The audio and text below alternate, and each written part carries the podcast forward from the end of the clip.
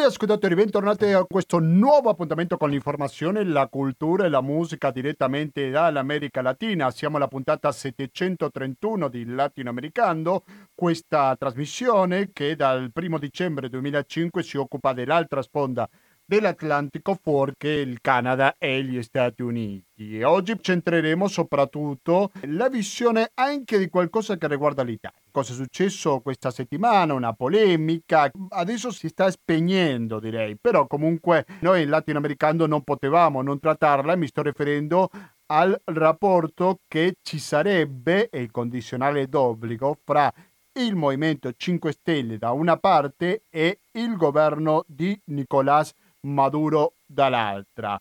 O meglio dire, quando Maduro era ministro del presidente Chavez, perché stiamo parlando del 2010, secondo il quotidiano spagnolo ABC, ABC è un quotidiano conservatore e monarchico, è uscito con questa versione secondo la quale il Movimento 5 Stelle avrebbe ricevuto da parte del governo venezuelano ben 3 milioni e mezzo di euro nel 2010, quando il Movimento 5 Stelle stava dando i suoi primi passi. Tutti fuorché il quotidiano ABC lo hanno smentito, sia da parte del governo venezuelano, ma anche da parte del Movimento 5 Stelle. È chiaro che se ci fosse stata una trattativa un pagamento di questo tipo sarebbe illegale, sarebbe un po' difficile trovare una traccia di un pagamento di questo tipo. Però noi cercheremo di capire quante possibilità ci sono che questo sia vero. E dunque questa sarà la prima pagina di questa edizione di Latinoamericano, però naturalmente che non resteremo su questo argomento soltanto perché dopo ci occuperemo di una cosa che riguarda soltanto l'America Latina. La notizia di queste ultime ore è che hanno arrestato un ex assistente di Flavio Bolsonaro, il suo nome è Fabrizio Queiroz, che era da tempo che lo stava cercando la giustizia e provate a indovinare dove era, dove si trova nascosto nella casa dell'avvocato di Bolsonaro e quindi questo naturalmente che ha aperto una grandissima polemica in Brasile. In effetti Folla di San Paolo nella sua edizione online racconta che Bolsonaro vuole aprire un'azione giudiziaria, discute con i ministri la reazione alla prigione di Queiroz. Quindi naturalmente che il presidente Bolsonaro non l'ha preso bene questa notizia. Lo stesso quotidiano afferma che Bolsonaro e Flavio e, la, l'avvocato della famiglia hanno contatto con Queiroz. Quindi ci sono diverse cose da scoprire di questo scandalo, possiamo dire così, di conseguenze imprevedibili per la politica brasiliana e che da oggi dobbiamo stare più attenti che mai vedremo cosa potrebbe succedere nei prossimi giorni.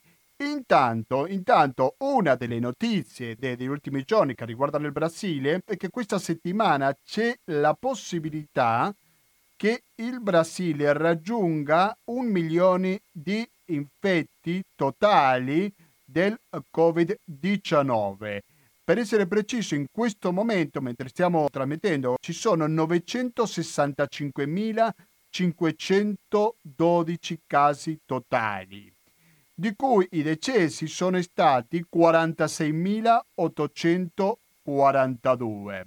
Allora, bisogna prendere un po' in considerazione questi dati perché non è che sono in tutti i malati attualmente, perché i malati attuali sono 415.000, poco più, però se contiamo tutti i contagiati sono poco meno di un milione, quindi figuriamoci anche non soltanto dal punto di vista medico ma anche psicologico cosa vorrebbe dire un milione di casi. Quindi questi saranno i due argomenti di questa edizione in latinoamericano, però non sentiremo niente pubblicità. Allora, come fa a sopravvivere Radio Cooperativa senza pubblicità? Risposta numero 1 120 82 301 che è il conto corrente postale, numero 2 il RID bancario, numero 3 il pago elettronico, numero 4 il contributo con l'associazione Amici di Radio Cooperativa, quindi mi raccomando visitate www.radiocooperativa.org che è il sito ufficiale Radio Cooperativa per trovare tutte le informazioni per contribuire con la radio e non solo popolari juguetoni. Musicalmente oggi siamo accompagnati da Rinaldo Armas, con un CD dove ci sono raccolti i suoi principali successi, con la musica llanera. La musica llanera è tipica musica venezolana, quindi andiamo sul Venezuela, ma innanzitutto dal punto di vista musicale. Eh? Rimanete all'ascolto della cooperativa latinoamericano chiocciola gmail.com ancora latinoamericano chiocciolina gmail.com per scriverci quando volete attendo i vostri riscontri a fra poco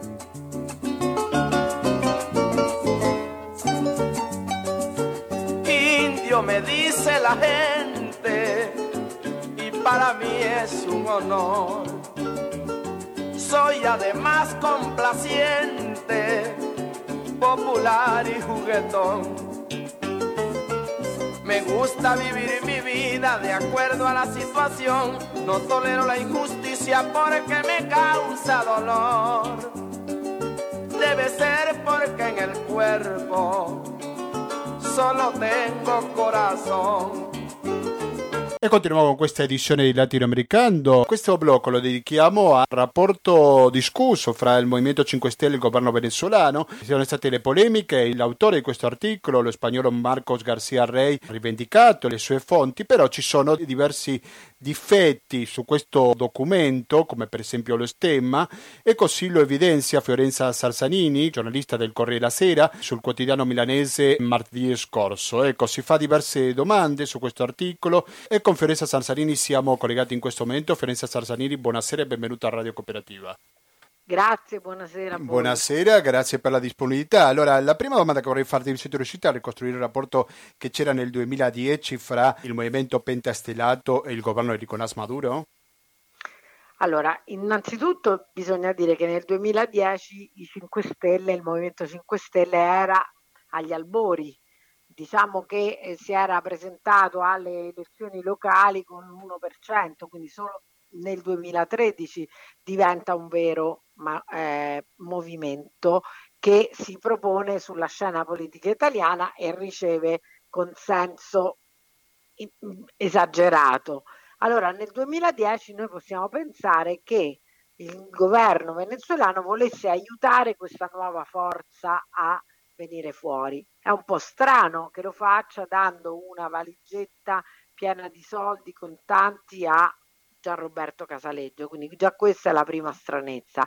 Peraltro poi il documento che prova questa consegna, che viene fuori dieci anni dopo, appare contraffatto proprio appunto per come è strutturato e poi è molto molto strano che ci sia una nota dei servizi segreti venezuelani che dà tutti questi dettagli su questa consegna e che viene il dieci anni dopo veicolata in Spagna, peraltro veicolata a, a un giornale che sicuramente è un giornale di destra.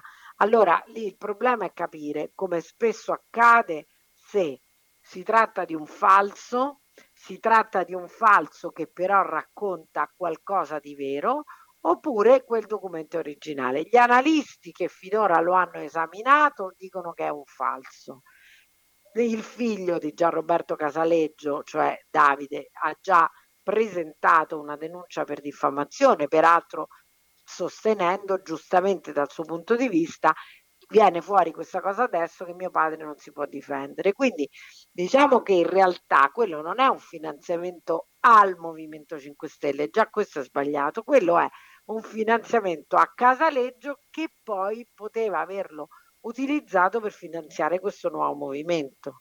O che sarebbe nel caso in cui si sì, dico, se questo, fosse no? vero, se fosse vero, anche se fosse vero, non è un finanziamento ai 5 Stelle, sarebbe comunque un, una, sarebbero comunque soldi che vengono dati a Gianroberto Casaleggio, quindi già questo è diverso. Già che stiamo parlando di un finanziamento illecito, perché alla fine di questo si tratterebbe, già è un po' strano che ci sia qualche documento che faccia riferimento a questo, nel senso che se uno fa un finanziamento illecito l'ultima cosa che fa è metterlo su scritto, no? o qualcosa che possa eh, indirizzare verso questa possibilità, no?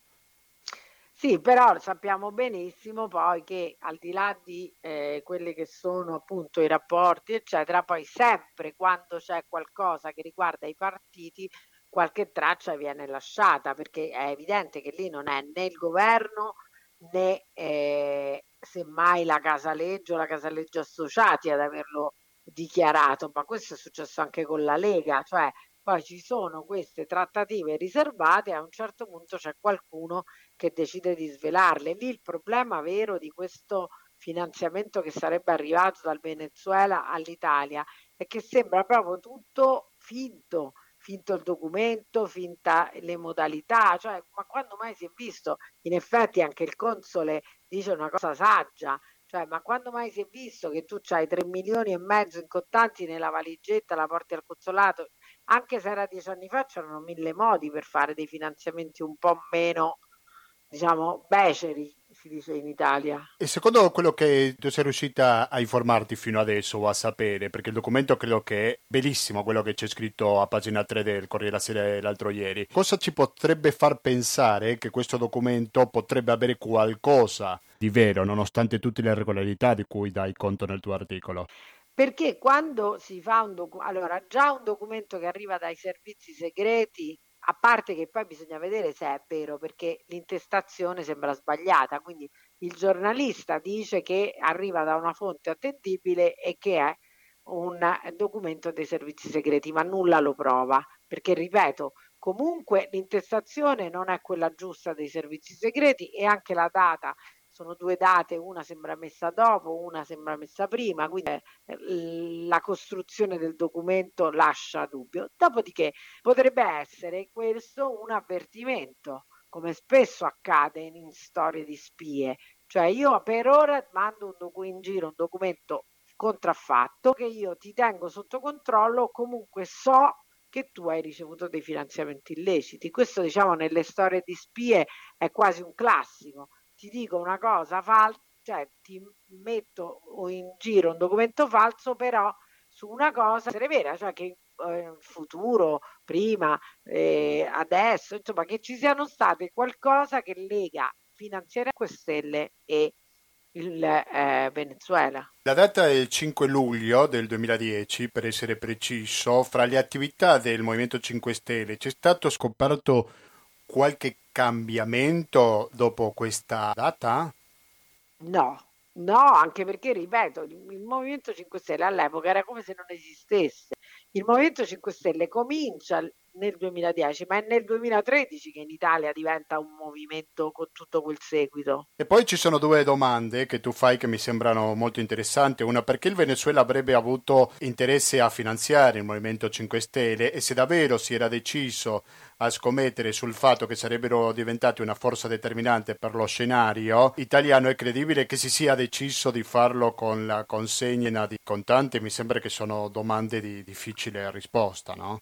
Sì, però sono anche le cose che balzano agli occhi, cioè allora il Venezuela che interesse ha a finanziare un partito che manco è un partito, cioè un movimento italiano, quale può essere l'interesse? Io non lo so, può darsi che qualcuno invece ritiene che ci fosse all'epoca un interesse a avere una forza amica in Italia. Mm. Detto questo, ripeto, i finanziamenti ai parti con le valigette da 3 milioni e mezzo di euro che passa la frontiera, passa la dogana, passa in aereo.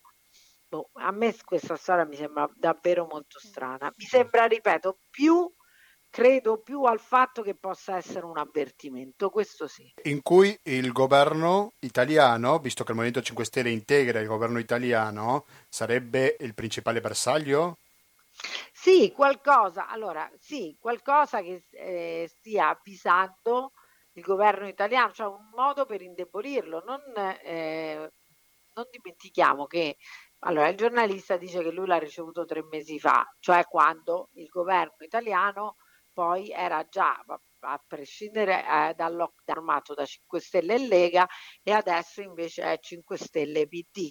Allora non vorrei che fosse un modo per indebolire il governo, anche perché, ripeto, poi viene da un giornale che sicuramente non è amico né del PD né dei 5 Stelle, quindi potrebbe anche essere una manovra mm. di cui poi il giornalista è rimasto vittima. Io non è che dico che il giornalista è parte della manovra, però quando c'è la veicolazione di questi documenti, secondo me bisogna fare molta attenzione. Peraltro, ripeto, secondo me il documento deve essere inattaccabile e in questo caso non mi sembra che lo sia. Allora, ti risulta che qualcuno abbia qualificato il Movimento 5 Stelle come un partito rivoluzionario del popolo o qualcosa di massimalista?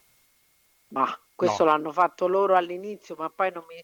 tutto mi sembrano in questo momento tranne che un partito rivoluzionario. Anch'io la penso uguale, però dico me. me. Forse mi è sembrato capire all'inizio quel- si poteva pensare, ma perché il Venezuela doveva avere interesse a finanziare una rivoluzione in Italia? Sinceramente mi sembra una costruzione un po' eh, azzardata. eh. Fiorenza Sarzanini, giornalista del Corriere della Sera, grazie, grazie infinite per la tua disponibilità con Grazie a Latinoamericano. voi. Un saluto.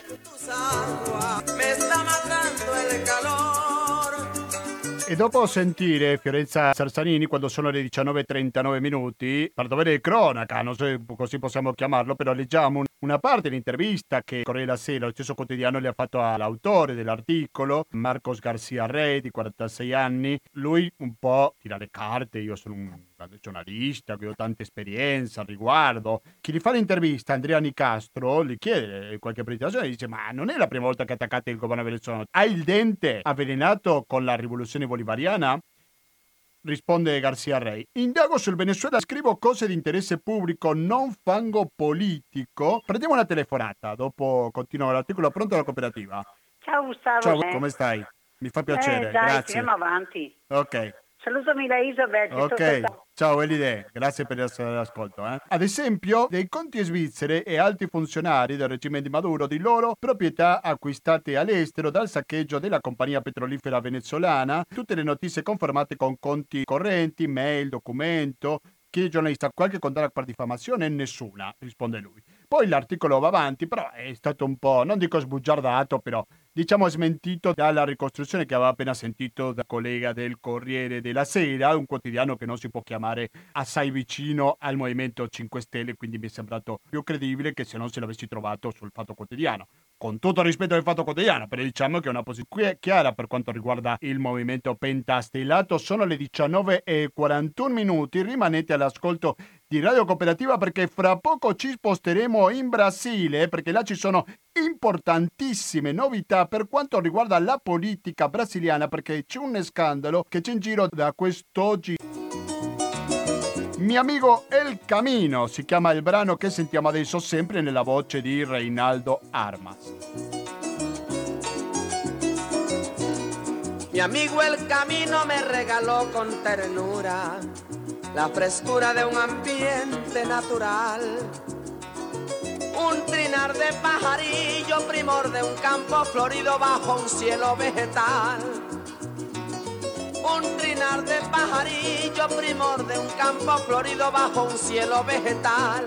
E che la voce di Reinaldo Armas continuiamo con questa trasmissione radio cooperativa, la 731 di questa trasmissione che si occupa dall'altra sponda dell'Atlantico fuori il Canada e gli Stati Uniti. È una notizia bomba, possiamo chiamarla così, una notizia molto importante per quanto riguarda il Brasile. C'è un scandalo politico che c'entra con la figura di Bolsonaro e della sua famiglia, perché credo che c'entra qualcosa il figlio, per avere un pochino più di chiarimenti, eh, che in questo momento siamo collegati niente meno che con Sao Paulo e Brasile, dove si trova Maria Zuppello. Maria Zuppello, buonasera e benvenuta a Radio Cooperativa.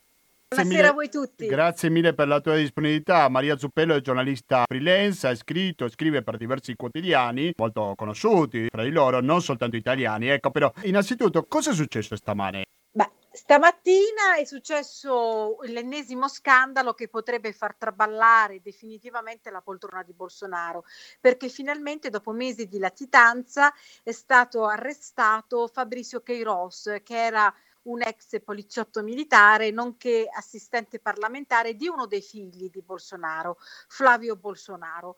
La storia che era stata scoperta nel 2018 è che eh, questo ehm, Fabrizio avrebbe ricevuto su un suo conto personale bancario una serie di fondi occulti in qualche modo, si chiama in portoghese la rasciadinha, ehm, che dimostravano un giro di soldi non eh, legali, non puliti, che uno dei figli, uno dei tre figli di Bolsonaro avrebbe fatto transitare appunto sul suo conto. Dopodiché l'uomo si era reso irreperibile e stamattina è stato trovato eh, il caso destino, la beffa, non si sa, nella stessa cittadina che è stata teatro di uno dei tanti processi di Lula, Atibaia, dove Lula avrebbe avuto un siccio secondo le indagini della Lavagiato e dove oggi in casa dell'avvocato di Flavio Bolsonaro si, è stato scoperto, nascosto e appunto ehm, Queiroz. E questo episodio è importante non solo di per sé, perché comunque si trattava di un latitante che doveva rendere delle spiegazioni alla giustizia brasiliana, ma deve essere letto eh, in un contesto politico delle ultime settimane, in cui effettivamente ehm, una parte del potere brasiliano ha messo l'acceleratore eh, al tentativo di in qualche modo non solo limitare eh, questo presidente Caligola che ogni giorno se ne esce con una delle sue dalla pandemia all'economia eccetera, ma soprattutto di eh, riuscire a eh, eh, tirarlo fuori dalla poltrona della presidenza. Voi sapete che in Brasile ufficialmente esiste la tecnica dell'impeachment per destituire un presidente, ma è una tecnica molto complessa e lunga, richiede mesi e questi sono tempi veloci perché la pandemia è rapida e tragica e quindi servono risposte altrettanto veloci. Da cui tutta una serie di eh, eventi politici delle ultime settimane che fanno capire come il cerchio si stringa su Bolsonaro. Eh, se vuoi te le posso sintetizzare le cose che sono accadute. Prego, sì, certo. Pronto? Pronto? Sì. Sì, allora, sento. diciamo che e, e abbiamo avuto, ecco, da un lato c'è stata questa pandemia eh, in Brasile che continua ad essere importante in termini di morti, eh, con una eh, eh, eh, eh, politica negazionista di Bolsonaro che sempre, l'ha sempre ridimensionata, che l'ha sempre usata per andare contro i singoli governatori dei vari stati che invece eh, da, da, dall'inizio, da marzo, hanno eh, spinto alla quarantena se non addirittura al lockdown. Quindi da un lato una pandemia, dall'altro eh, un presidente sempre meno all'altezza eh, del ruolo eh, che ricopre, per cui dalla, diciamo, da qualche settimana si è cominciato prima con un non trasmettere, un non mandare in onda un, un suo discorso alla nazione in cui esortava a un isolamento verticale e non orizzontale. Questo discorso che doveva essere fatto improvvisamente non è stato trasmesso e questo già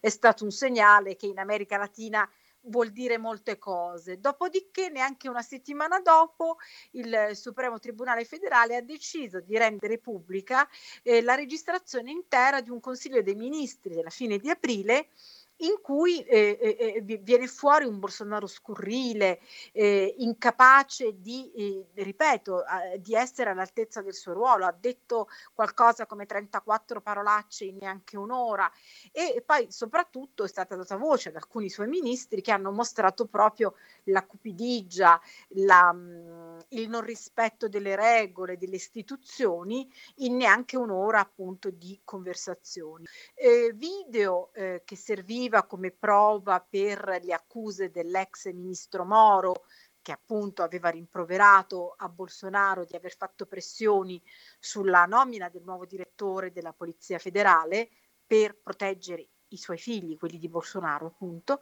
e quindi questo video serviva come prova. Il fatto che sia stato diffuso nella sua interezza però ci dice qualcosa di più, ci dice che è stata una mossa politica estremamente sagace per mostrare al mondo, ma soprattutto al Brasile, chi è veramente Bolsonaro e di che pasta in qualche modo è fatto il suo governo. E, ehm, mh, questo video, peraltro, con le accuse di Moro, potrebbe portare a una denuncia penale. La denuncia penale accelererebbe tutti i tempi eh, invece lunghi dell'impeachment, perché se e, e il caso che Rozzi in qualche modo rinforza questa strada.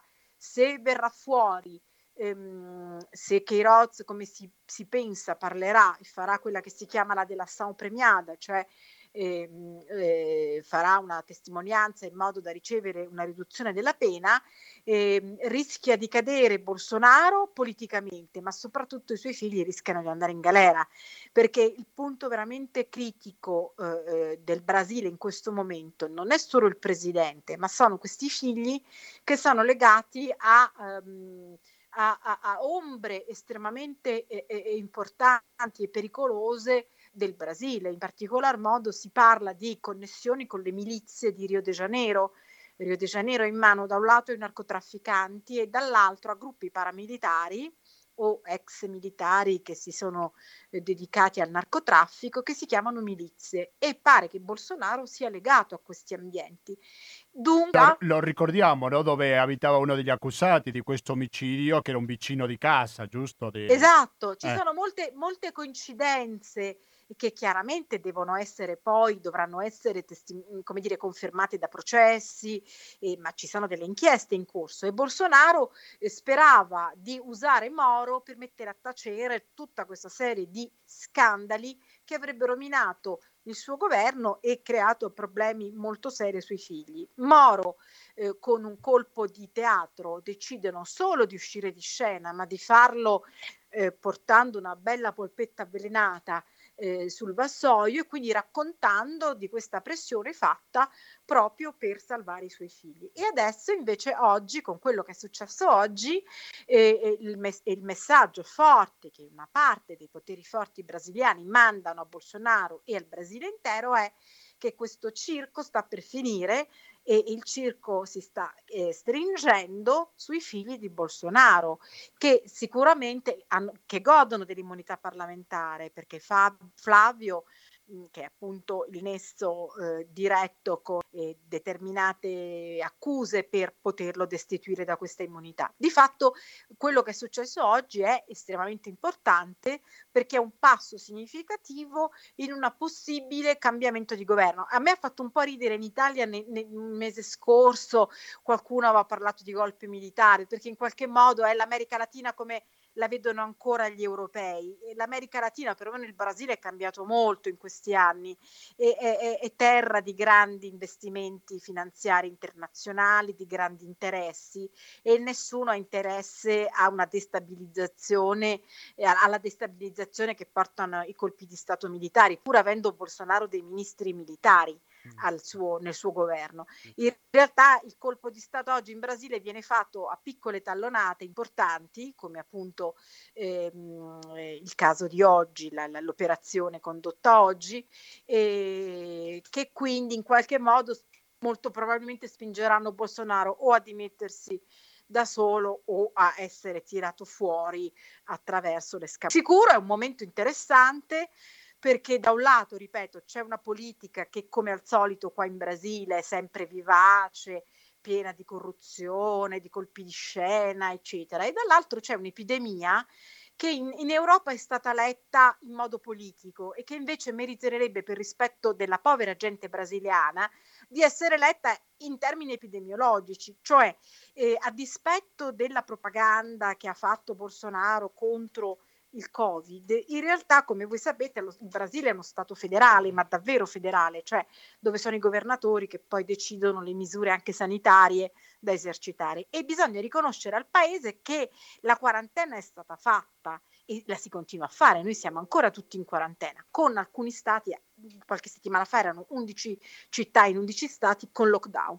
Adesso i morti sono tanti, siamo arrivati a 46.665, sono i dati di ieri, però bisogna anche ricordare che una popolazione di 220 milioni di abitanti, estesa due volte l'Europa e che comunque la distribuzione della mortalità è, mm, è come dire, distribuita nei vari stati, cioè non abbiamo avuto uno stato solo in cui ci sono stati eh, eh, tantissimi morti, persino l'Amazonas che all'inizio fu uno dei focolai più grandi, adesso li ha ridotti. E purtroppo il virus sta sta andando verso il sud, perché noi stiamo andando verso l'inverno, il sud del Brasile è freddo e ha una popolazione anziana a causa di una importante migrazione europea molto anziana, quindi ha, come dire, terreno, trova terreno fertile. Sì. La voce che state sentendo è quella di Maria Zuppello, giornalista freelance che ci sta parlando da San Paolo, in Brasile, il focolare proprio della pandemia. Tu prima parlavi della situazione di Flavio, uno dei figli di Bolsonaro, Sì. e lui dice che l'arresto di Queiroz è un altro pezzo sulla scacchiera per attaccare Bolsonaro, così da conto il Ma Pola più di che, San per Paolo. attaccare, più, eh, più che per attaccare è per mettere in luce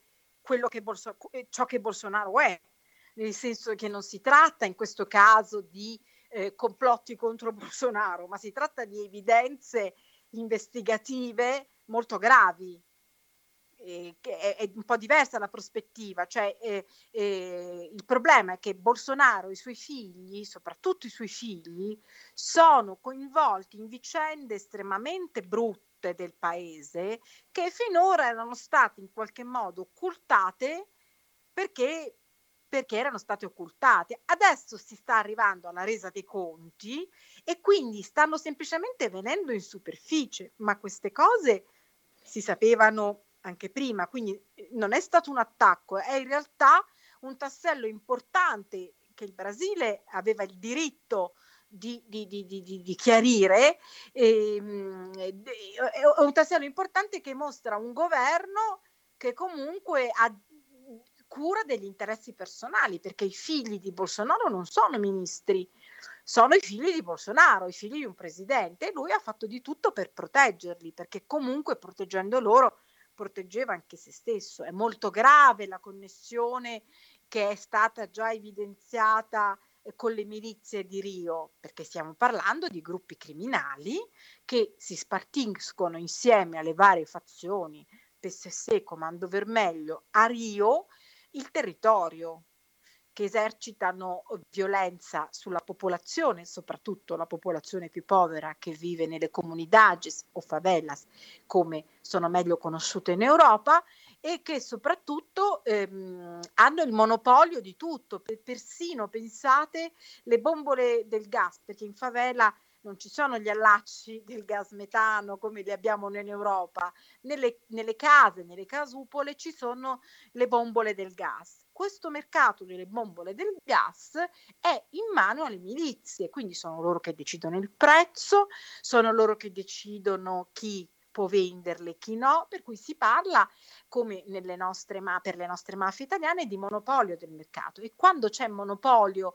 eh, criminale del mercato c'è sempre sottosviluppo, c'è violenza, c'è sopruso e questo purtroppo è una, eh, un'equazione purtroppo che vale in tutto il mondo in- laddove ci sono gruppi criminali che controllano il territorio. Quindi le accuse eh, eh, che vedono protagonisti i figli di Bolsonaro sono accuse serie, importanti, Eh sì. in, un pae- in un paese che però, ecco, ricordiamolo perché è corretto, il Brasile purtroppo è un po' eh, terra franca di- di- di- del, del crimine organizzato internazionale, dell'andrangheta. ehm, eh, e la- eh, questa presenza è stata possibile nel corso degli anni, cioè tutti i governi eh, prima o poi hanno fatto i conti con questa realtà, chi ha chiuso un occhio, chi, ha, eh, chi si è finanziato, chi si è spinto più là, però tutti più o meno sono stati toccati, perché altrimenti non si spiegherebbe come l'andrangheta italiana dal, usi il Brasile, il porto di Santos, ma non solo, trasportare in Europa quasi l'80% della cocaina che viene usata nel mercato europeo. Questo è un Mm. fatto. No, Quindi purtroppo la corruzione è altissima, l'epidemia, Gustavo l'ha, l'ha- l'ha messa in risalto ancora di più, eh, perché i governatori, che pure sono stati ligi su far rispettare la quarantena, però poi si sono arricchiti molti le tasche, hanno sovraffatturato per milioni di dollari i respiratori polmonari, i ventilatori polmonari, eh, le mascherine, e, mh, eh, sono stati presi in flagrante con i soldi nascosti in valigie. E, mh, quindi purtroppo la corruzione rimane. Qu- qualche appartenenza politica a questi governatori? Quelli che Ma sono guarda, stati? Cioè, eh, eh, hanno eh, qualche allora, legame con con Bolsonaro? Bolsonaro no, il paradosso sai qual è stato? È che erano contro Bolsonaro. Era Doria E quindi, e quindi questo potrebbe essere un punto a favore? per Bolsonaro, dico, o no? Ma allora, questo è stato motivo eh, eh, di un contrasto sui dati. Vi ricordate che una settimana fa, ad un certo punto, il Ministero della Salute aveva deciso che non avrebbe più dato i dati totali, ma avrebbe dato solo i dati giornalieri. E lì c'è stata tutta una polemica, il Brasile nasconde i dati, era un po' una polemica di lana caprina, perché poi di fatto c'erano sia il sito della John Hopkins che Worldometers che comunque monitorano e danno il totale. Ma insomma, lì poi è nata una, politi- una polemica per cui Bolsonaro ha accusato i governatori di gonfiare i numeri per poter in realtà poi chiedere più soldi e mh, mm, eh, mh, arricchirsi con eh, le stecche per eh, gli approvvigionamenti sanitari. Allora, chiaramente Bolsonaro ha strumentalizzato questa cosa, ma che ci siano delle inchieste aperte e, e, degli arresti fatti, questo è un fatto. Pensate che solo il governatore dello Stato di San Paolo, Doria, che sogna di essere il prossimo candidato alla presidenza, che è un acerrimo nemico di Bolsonaro, ha sovraffatturato per 100 milioni di dollari 3.000 respiratori.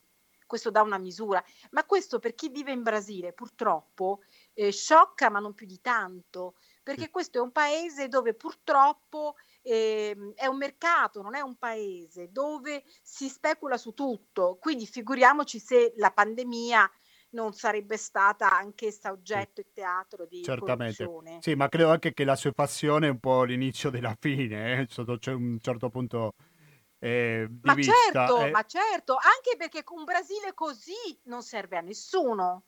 Eh. Cioè, gli investitori internazionali sono ormai preoccupati da Bolsonaro perché eh, non riesce a, a, a, mantenere anche un'immagine del paese decente.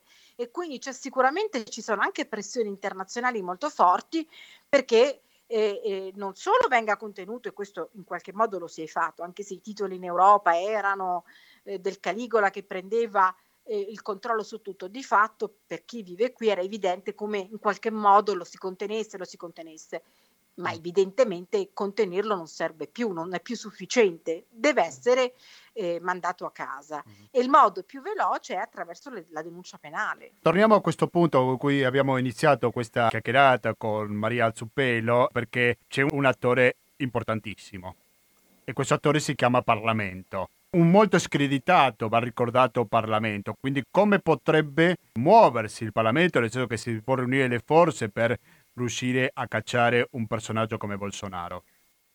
Beh, il Parlamento può farlo solo con l'impeachment, ma come dicevo all'inizio, l'impeachment è una cosa molto lunga, lunga, costosa, eh, i tempi sono, richiedono agilità. Sì, ricordia- ricordiamo il caso di eh, Collor de Melo, no? Credo che Ecco, sì, e anche di Dilma Rousseff naturalmente. Dilma Rousseff eh, sono andati avanti per mesi, per mesi. Eh sì. Allora, invece in questo modo la, eh, eh, la, palla passa al Supremo Tribunale Federale, cioè passa alla giustizia, che quindi può eventualmente fare una denuncia penale e, e quindi accelerare i tempi. Il Parlamento sta a guardare in questo momento. Eh, lo strumento che ha è quello oh, dell'impeachment, ma non è la strada eh, percorribile. Quindi eh, diciamo che eh, la strada della giustizia è la strada più rapida, a meno che ecco, poi non si creino dei fronti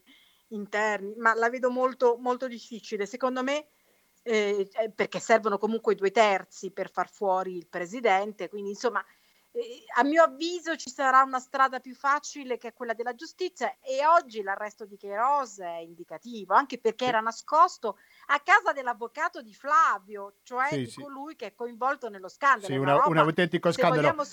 Però fammi capire una cosa, forse non ho capito io. Si può passare soltanto per la giustizia senza passare per il Parlamento? No, puoi passare per il Parlamento, solo che richiede dei tempi molto lunghi. Adesso, se tu fai una denuncia penale, è una cosa molto più rapida, più veloce, perché tu sicuramente lui lo, devi, lo destituisci come presidente e nel frattempo lui si deve fare il processo. Mm. Perché il problema qui è togliergli ehm, lo scettro di presidente, ok?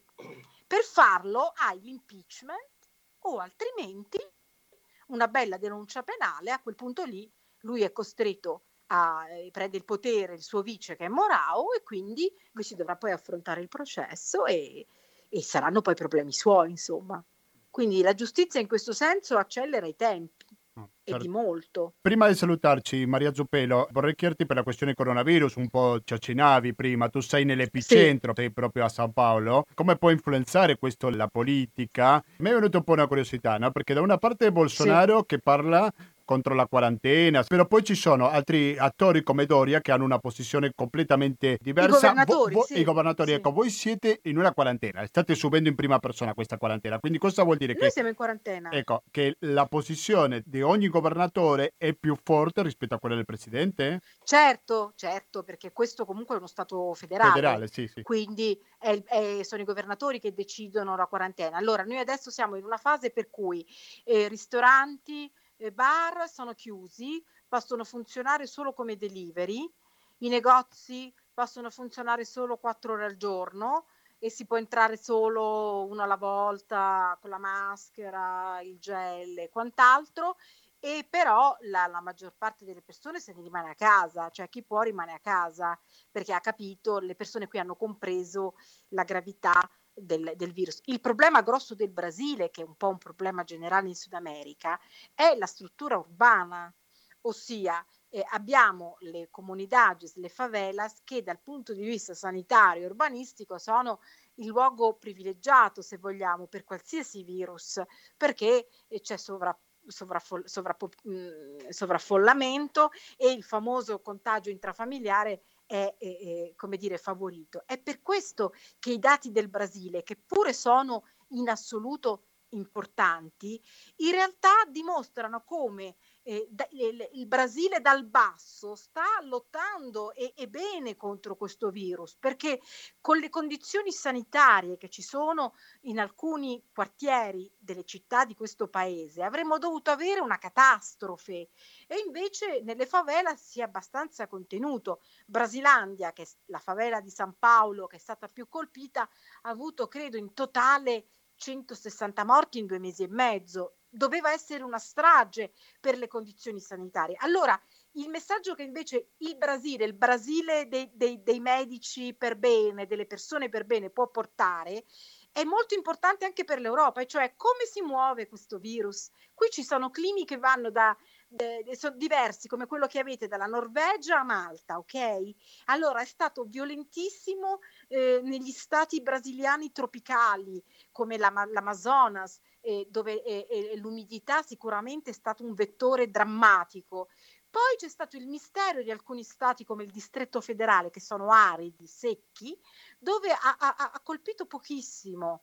Ok, San Paolo è stata colpita, ma questo è evidente perché è il cuore finanziario, produttivo de- del paese, ma è stata, produ- è stata colpita. Voi pensate che abbiamo avuto, siamo 44 milioni di abitanti in tutto lo Stato, abbiamo avuto poco più del doppio dei morti dell'Emilia Romagna, che di eh, abitanti ne fa 5 milioni. Cioè, cosa voglio dire? Vuol dire che invece il Brasile potrebbe insegnare molto anche per capire come si muoverà in futuro in Europa questo virus se tornerà, in base al clima, in base a- a- alle, alle agglomerazioni urbane. Quindi eh, eh, dovremmo essere tutti bravi a togliere la politica, a togliere le stupidaggini che i politici dicono per finalità politiche e vedere l'epi- l'epidemiologia in sé.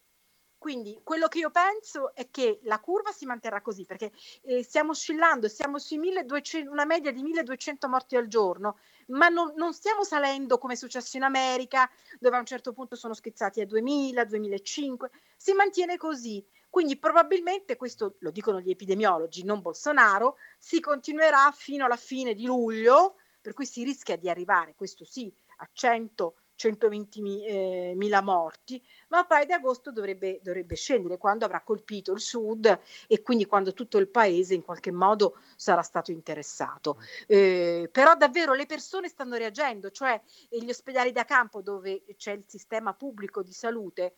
Qui a San Paolo eh, stanno reggendo bene, non c'è stato collasso, non abbiamo avuto 100% di letti occupati. Cosa vuol dire? Vuol dire che comunque sono stati fatti degli sforzi enormi dal basso a dispetto delle mh, eh, volgarità e, e delle bassezze della politica perché in qualche modo questo paese, con le forze e le diseguaglianze che ha, potesse dare un cerchio come si dice, dare un cerchio alla botte, adesso non mi ricordo neanche più come si dice in italiano, No, ma insomma sì, cambiare, sì, sì.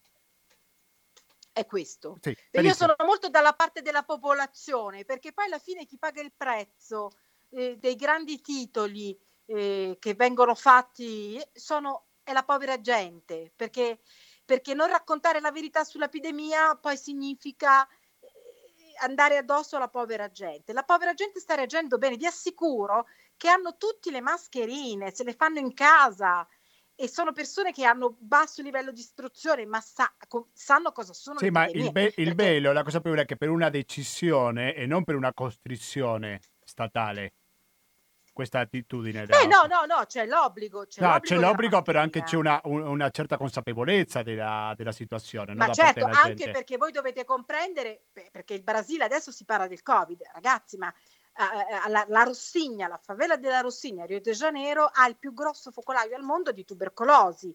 Qui abbiamo lo Zika, il chikungunya, le- ehm, il coronavirus ha coinciso con l'epidemia di dengue, ossia questo, abbiamo la lebbra in Brasile, il secondo paese al mondo Mm. dopo l'India. Certo. Quindi è un paese che sa sulla sua pelle, conosce sulla sua pelle cosa vuol dire vivere un'epidemia e quindi ha una sensibilità che magari in Europa non si ha perché l'Europa erano decenni da- da- dalla fine della seconda guerra mondiale. Siamo più vergine di queste malattie, allora io ringrazio veramente tanto Maria Zuppello, giornalista freelance da Sao Paulo, la capitale economica del Brasile, ci ha dato la sua testimonianza. Grazie, alla prossima Maria. Grazie a voi, grazie, buon lavoro, buona Gra- serata. Grazie, buona serata.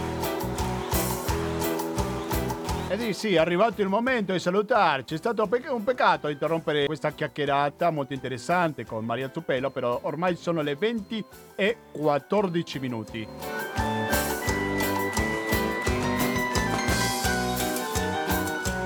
Quindi è arrivato il momento di salutarci, ma voi continuate con l'ascolto di Radio Cooperativa. Si alguna vez no me ver. Perché fra pochi minuti inizierà una replica di Economia e Società che andrà avanti fino alle 21.50 e dopo da- dalle ore 22 fino alla mezzanotte e mezza sarà il momento di ascoltare Stasera si balla. Se dico stasera si balla, dico Renzo. Se dico Renzo, dico...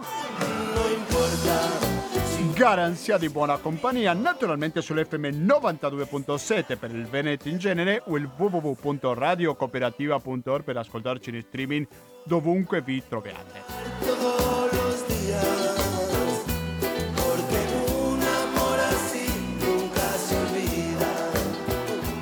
Ecco, stiamo concludendo con la puntata 731, però prima sentiamo una telefonata. Pronto la cooperativa? Grazie di tutto, Gustavo. Grazie a te Elide per essere Ciao, all'ascolto. un bacio, ciao. Un bacione, ciao Elide. Andremo avanti, pensiamo a fare anche l'altro 732, ma questo dipende da voi, cari ascoltatori, perché se non contribuite con il conto corrente postale, con il RID bancario, con il pago elettronico, con l'associazione Amici Radio Cooperativa, come facciamo a sopravvivere? Nunca más. Arre,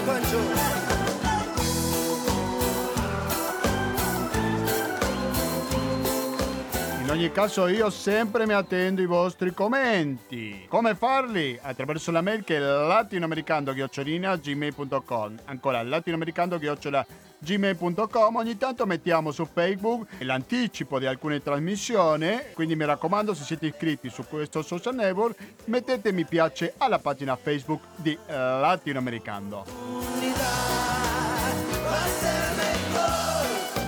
Va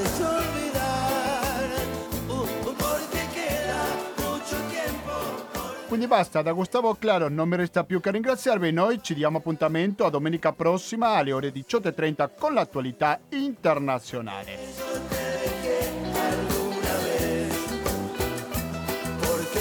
Grazie e alla prossima!